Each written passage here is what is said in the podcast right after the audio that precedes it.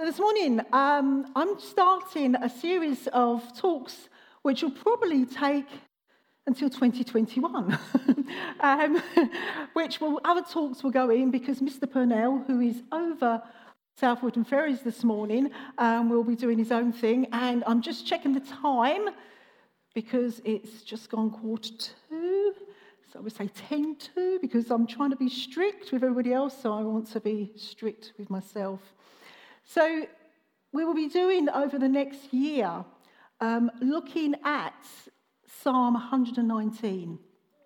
And it's a great psalm. And I know V, because I've talked with you about this a couple of weeks ago, and it's been something that I just felt God was just laying on our heart for us to, to kind of connect with. And one of the issues was I felt was actually we needed to really take hold of the Word of God. And, um, and as we go through Psalm 119, as some of you will be aware, it's the longest psalm in the Bible. Now, gonna, there's a lot of words that I can use, but I'm going to do it very simply. There's 22 segments in Psalm 119, and each segment is eight verses. So each person will be taking eight verses. If we go through it, the eight, 22 sections are the 22 letters of the Hebrew alphabet, and each section is, will take us through the alphabet of the Hebrew alphabet, whatever that may be, because we've no relevance to us apart from what we're reading in Scripture. But we wanted to do it because we felt it was really important that, you know, we're pushing in to see kingdom of heaven come. We want to see the supernatural, we want to see healings, we want to see people come to Jesus.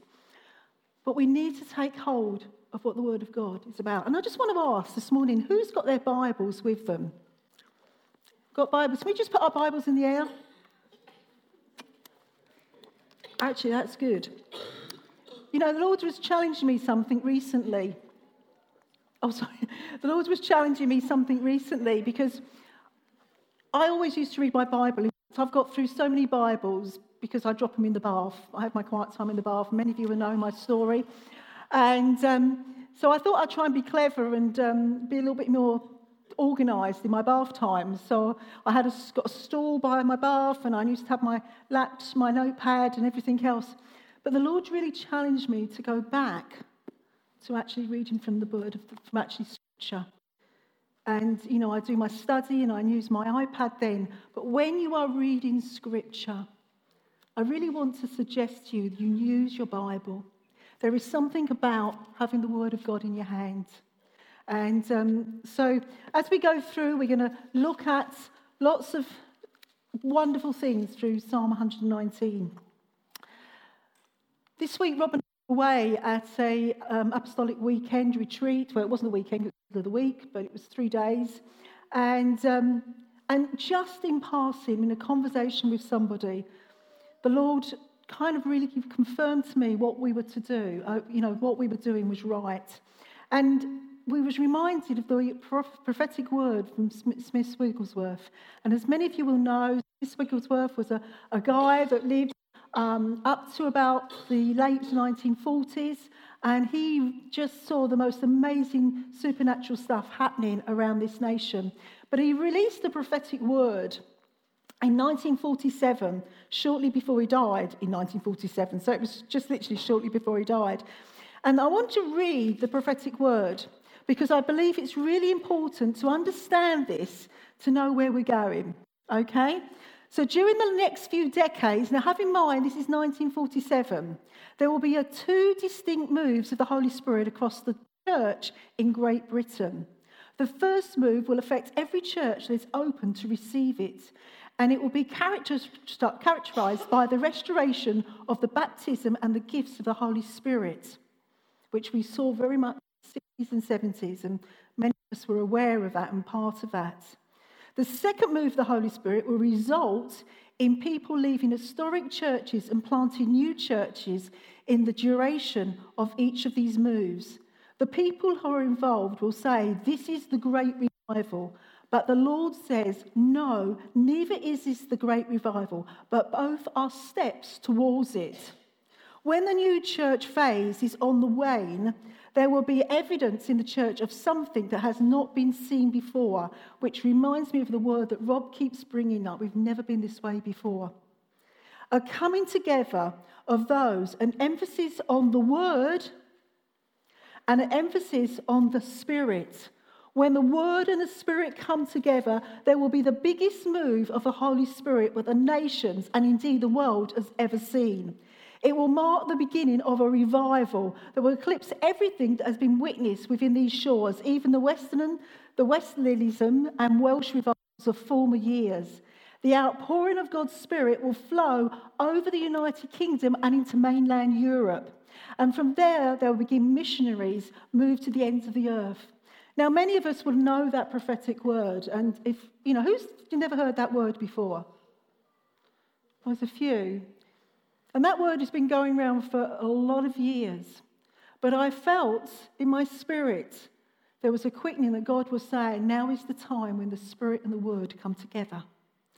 And I want to encourage us this year. We, we are, as a church, looking and believing that we are going to believe for a thousand, that we're building family.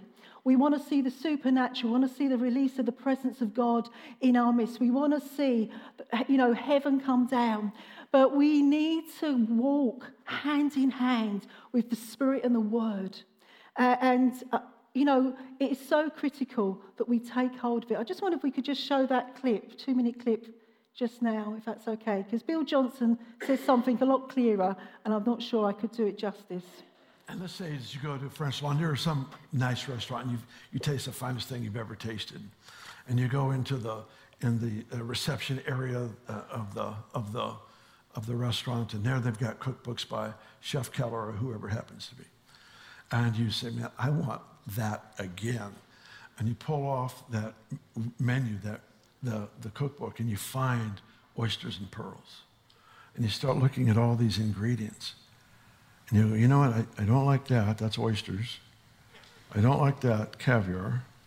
Oh, look at that spice. I never did like that oh, they put that, but that's kind of bland. I don't know why you put that in a recipe.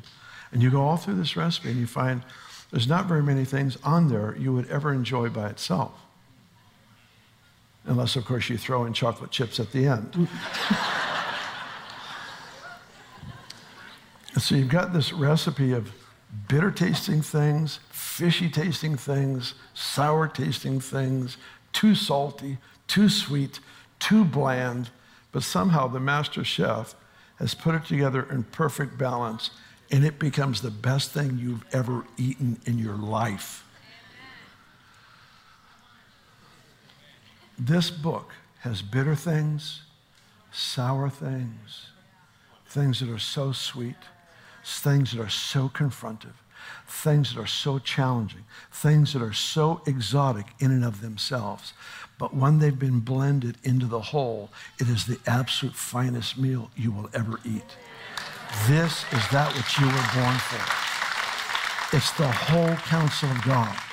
It's not just some people, they just drive me nuts. They just go through and find just the feel good verses. No, you need to be slapped.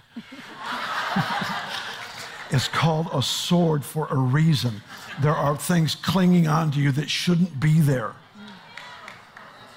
The Bible says the word of God is good for correction. Proverbs 12, verse 1 says, and this is, this is like in the New King James translation. This isn't the message Bible. It says, He who hates correction is stupid.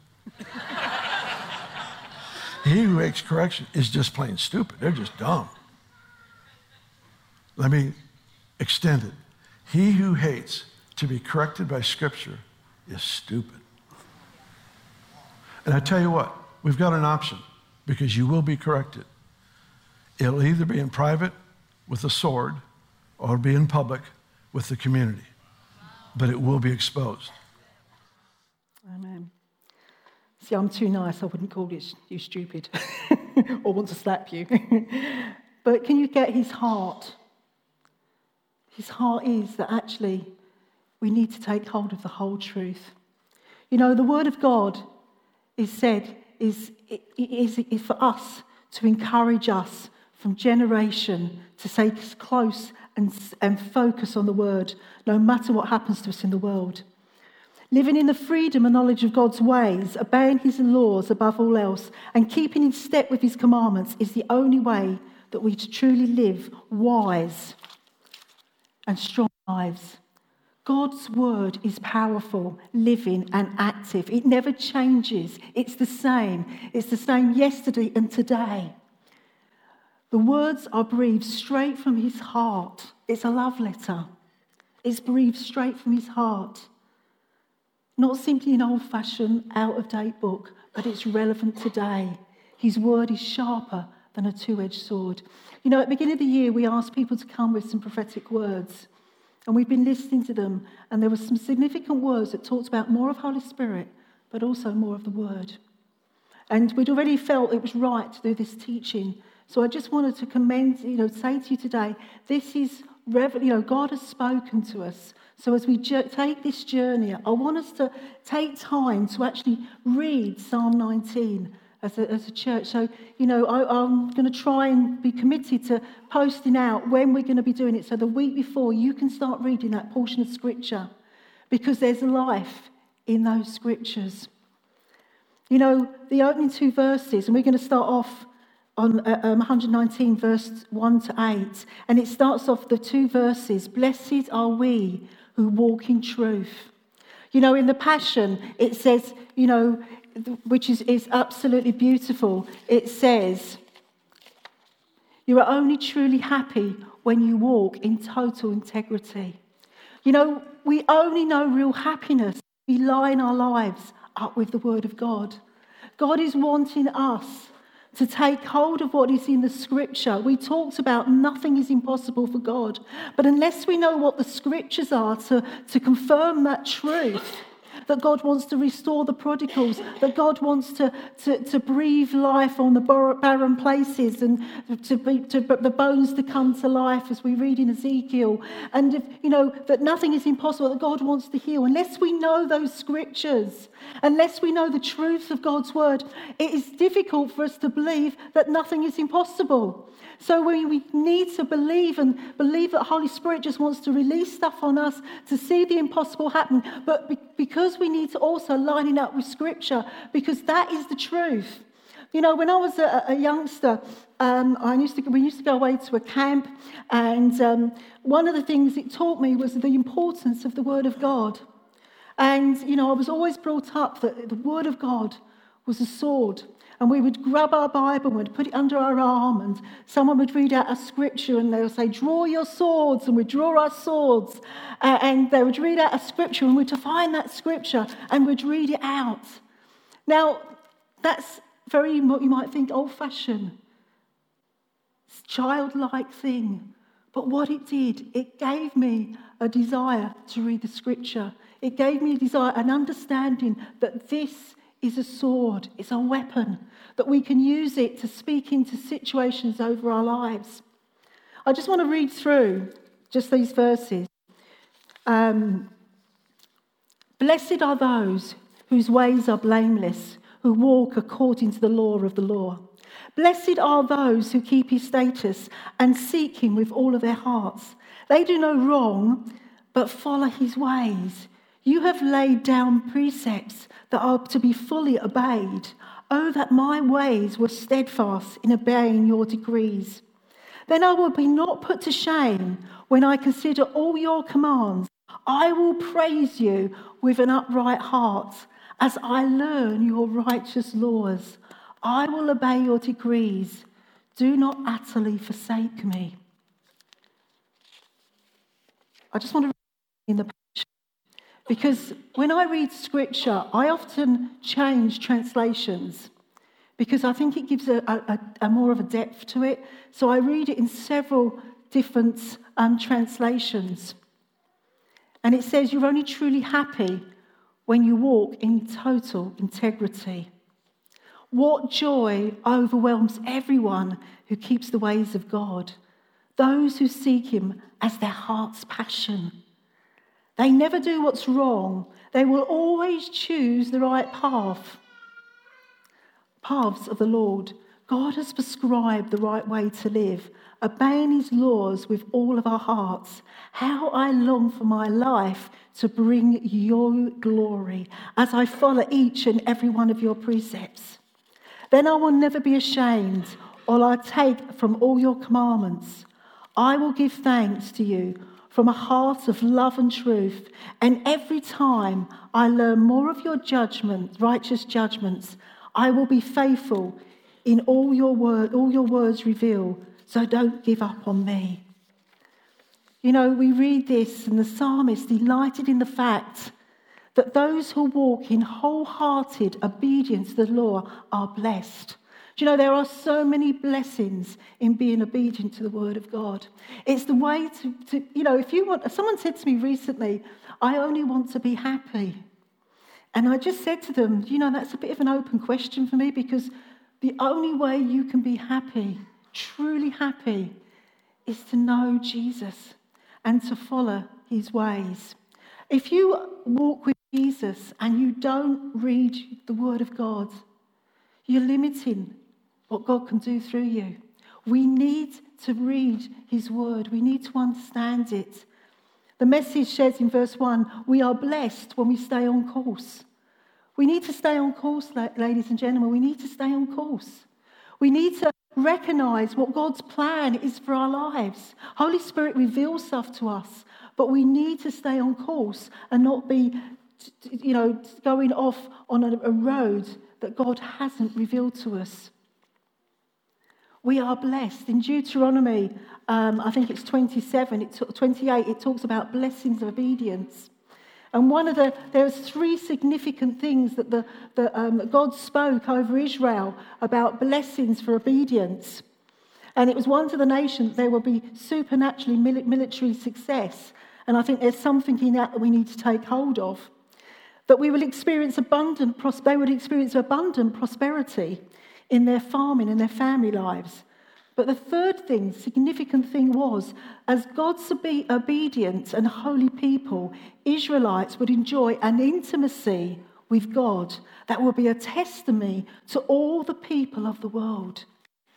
See, we desire to be a present centered community, that we individually we are present centered, that we, we, we camp, inhabit around the presence of God. But we also need to take hold of that we need to camp around the presence, knowing His Word. To take hold of it, read it, uh, take it into every part of your life. You know, we, we often go through life and we say, Oh, I've had a prophetic word, I've. Um, We've, you know, someone's spoken over me and I'm going to change it, I'm going to change my job and everything else. But unless we take hold of this, because often this is where God speaks to me. God speaks to me direction, gives me clear indication of the journey or where I've got to go. And I believe God is saying to us, don't go off course. You know, walking in the ways of the Lord, you know, to, to, to follow his command is to love God. You know, we read in John 14, if you obey me, if you love me, you obey my commands. And God is calling us into an intimacy with Him, that we are hungry and we thirst for the more of His presence, that we are hungry and thirst for more of His word. God is taking us, I believe, as a community to a place where the word and the spirit He wants to bring together. That we will see that an explosion. I was trying to explain it to Julia this morning. I felt God was saying He wanted, there's an explosion coming where He is going to release something in our environment that we've never been this way before. But it has to come where we are disciplined and we are corrected. Correction comes from reading the Word of God. So, John 14, 15, if you love me, keep my commands. The blessing of obedience is that Father, Son, and Holy Spirit will come and they will dwell in us. If we read in verse 23, of John 14, it says, Jesus says, Loving me empowers you to obey my word. And my Father will love you so deeply that he will come to you and make you our dwelling place.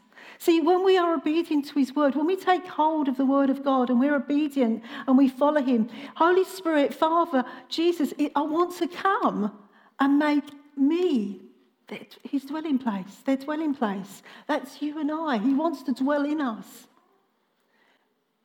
And, you know, when we look at what it is to, to be obedient, you know, you might be saying to me, you know, we talk about freedom in our environment.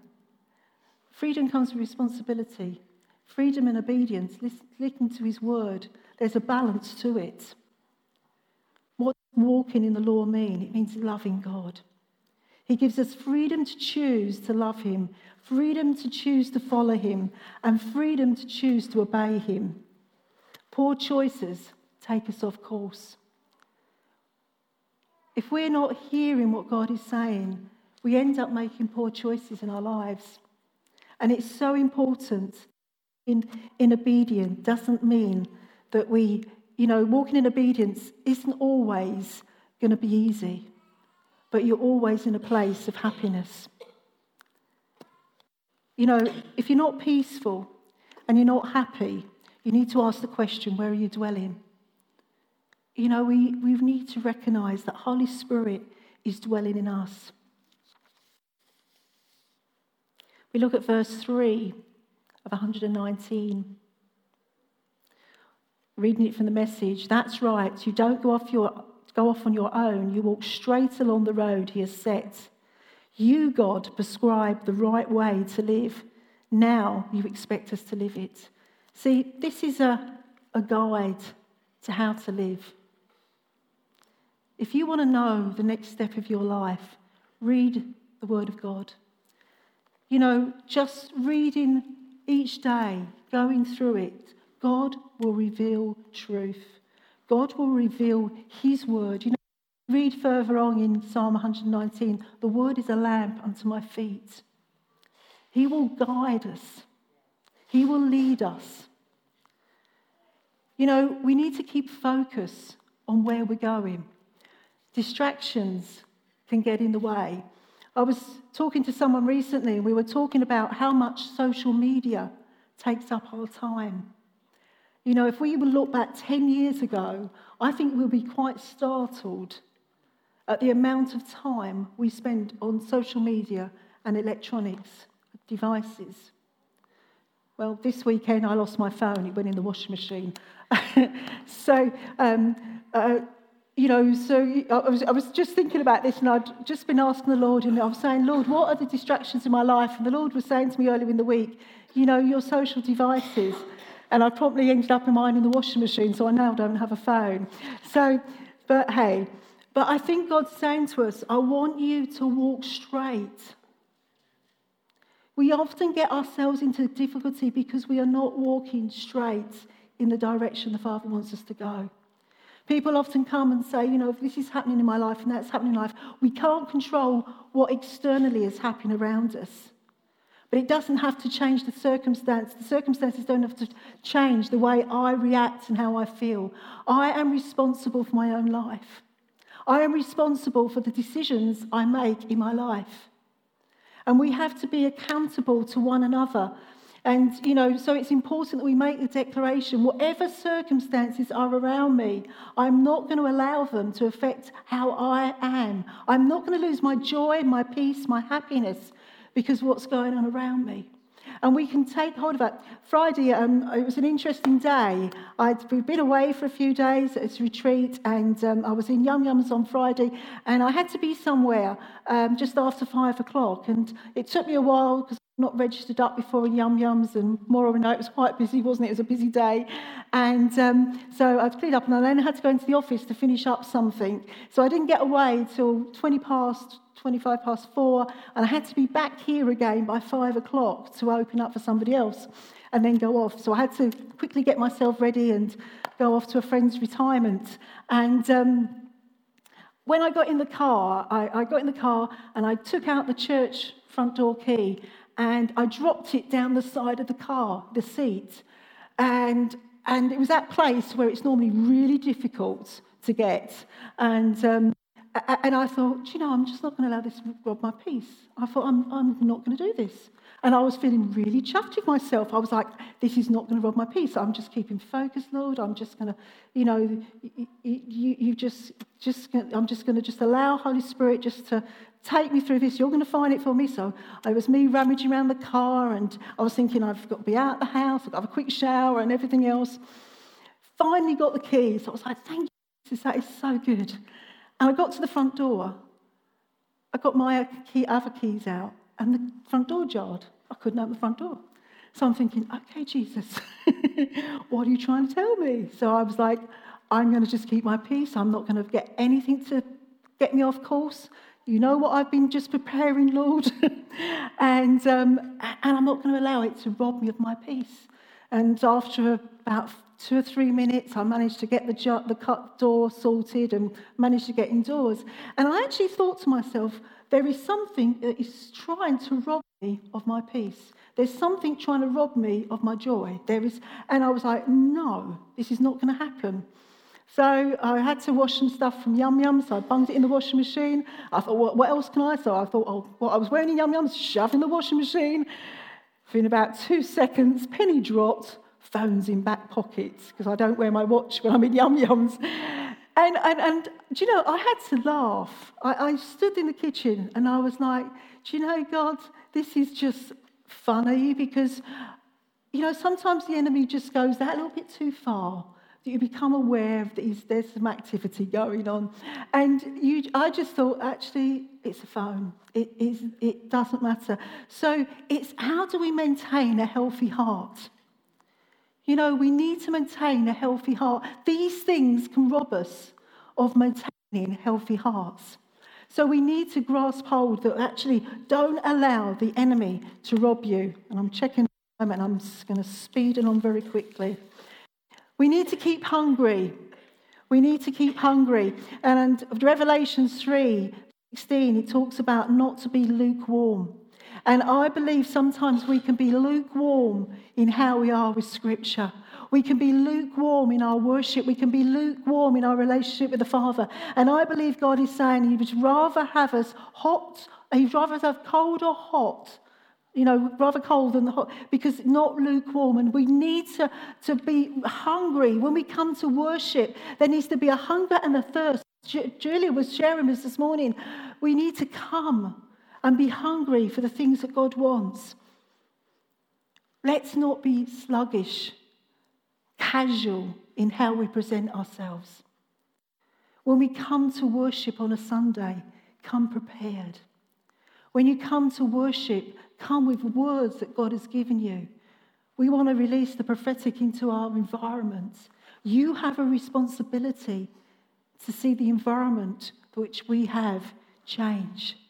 You have a responsibility to pray in those people that God wants to bring into our midst. Spending time in His presence, sitting down, reading scripture, meditating, praying are so key we need to take hold of. How we live is so important. The Bible tells us how to live. Just we quickly look at Colossians 3, and I'm going to whiz through this because I'm just conscious of the time. It says, So chosen by God of this new life of love, dress in the wardrobe God picked out to you compassion, kindness, humility quiet strength, discipline, be even tempted, tempered, content with second place, quick to forgive an offense. Forgive as quickly and completely as the Master forgave you. And regardless of what else you put on, wear love. It's your basic all purpose garment, never be without it. And it goes on to say, let the peace of God keep you in tune with each other, in step with each other. None of this going off and doing your own thing. Be captivated, thanksgivingness, captivate thanksgivingness. Let the word of Christ, the message, have the run of your house. Give it plenty of room in your life. Instruct and direct one another using good common sense. Let every detail of your lives, words, actions, whatever, be done in the name of the Master Jesus, thanking God the Father every step of the way. See, that is being steadfast, that we live righteous lives. He wants us to be clothed and dressed with love. He wants us to have the characteristics of the kingdom. We learn that from walking with the Lord. Forgiveness is key. Bible teaches us so much about forgiveness. We need to know what it is to forgive one another. We need to know what it is to allow forgiveness to be dealt with in our lives. We just quickly move on to verse 4, 5, and 6. Oh, that my steps may be steady, keeping to the course set you set, then I'll never have regrets in, care, in comparing my life with your counsel. When we live a life full of Jesus, we will never be put to shame because we will look at our lives and the reflection of what God wants on our lives, we will be demonstrating. You know, we are called to arise and shine. And I believe this year, particularly, God is asking His church to arise and shine. Wherever I go at the moment, God is encouraging the church to step out in evangelism. And I believe we need to demonstrate his goodness. We need to demonstrate his kingdom. And as the church, as the bride of Christ, we need to demonstrate his goodness over our lives. And we can demonstrate that only when we're in an intimate relationship with the Father, when we're into the Word, we then reflect his glory. We need to arise and shine, for the light has come. And Isaiah 60 says, Arise, shine, for your light has come, and the glory of the Lord is upon us. He wants to come upon us. He wants to demonstrate His goodness over our lives. We need to become proactive and for us to shine in all that God has for us. Very quickly, verse 7 I thank you, speaking straight from your heart. I'll learn the pattern of your righteous ways. I'm going to do what you tell me to do. Don't ever walk off and leave me. You know, we need to be obedient to his word. We need to learn to live in the pattern of righteousness, the righteousness of God. You know, I was listening to someone speak recently, and he said the righteousness is the starting place that God had for us, what God ordained for us. He wants us to be righteous, He wants us to live righteous lives. We only make poor, we make poor choices, and it often feels that God's not there. But God is always with us. He never leaves. That's his promise to us. That's in the Word of God. His promise is he will never leave us nor forsake us. And often the time I hear over and over again is, I can't hear what God's saying. God's not there. He's there. You're just not connecting. We need to connect. We need to be aware that we need to just hear his heart. And this morning, as a very quickly have taken us through Psalm 19, 1 to 8. Starting block. I believe we're on a journey, we're in a race, and it's a starting block where God wants to take us. And we need to be the starting point of a race is the most critical. How you start depends on where you finish. And we need to realize, unless we take hold of what God is saying, that we walk in the ways, in his ways, that we, that we are blessed for those who are blameless, who walk according to the law, law of the Lord. We are blessed. We should be the happiest people on the planet. We should be the happiest people. We should be demonstrating the joy of the Lord because his goodness is continually running after us. You know, as Rob and I were sharing recently, we was a seven month old little boy's funeral just before Christmas. And I think Rob shared it. And the, the woman that was leading the funeral, she just looked down at this little wicker coffin and she said, God is good. This is not good, but God is good. And there are circumstances in your life that you say is not good, but God is always good. God is always, always good. We need to understand that and take that into every part of our lives. When you know that God is good, that his faithfulness is never ending, that his word is yes and amen. When you know the truth, when you read it in the word of God, the reality is that you can fit it into everyday parts of your life. The truth God wants to break into our lives and just to, to speak to us and reveal his truth over our situations If you're going through a situation right now and you're saying, Where's God? Where are you?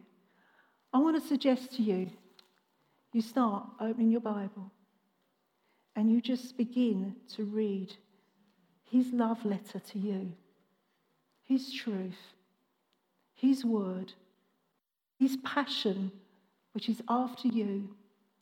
When he, you know, this was written a long time ago. but the truth is never changing. Jesus is the same yesterday, today, and forever. He is faithful. He is good. We need to pursue His goodness. We need to pursue joy. We need to pursue happiness. Only true happiness. You know, the Passion starts this phrase as the way to happiness. And I just love that because the way to happiness is walking with Jesus.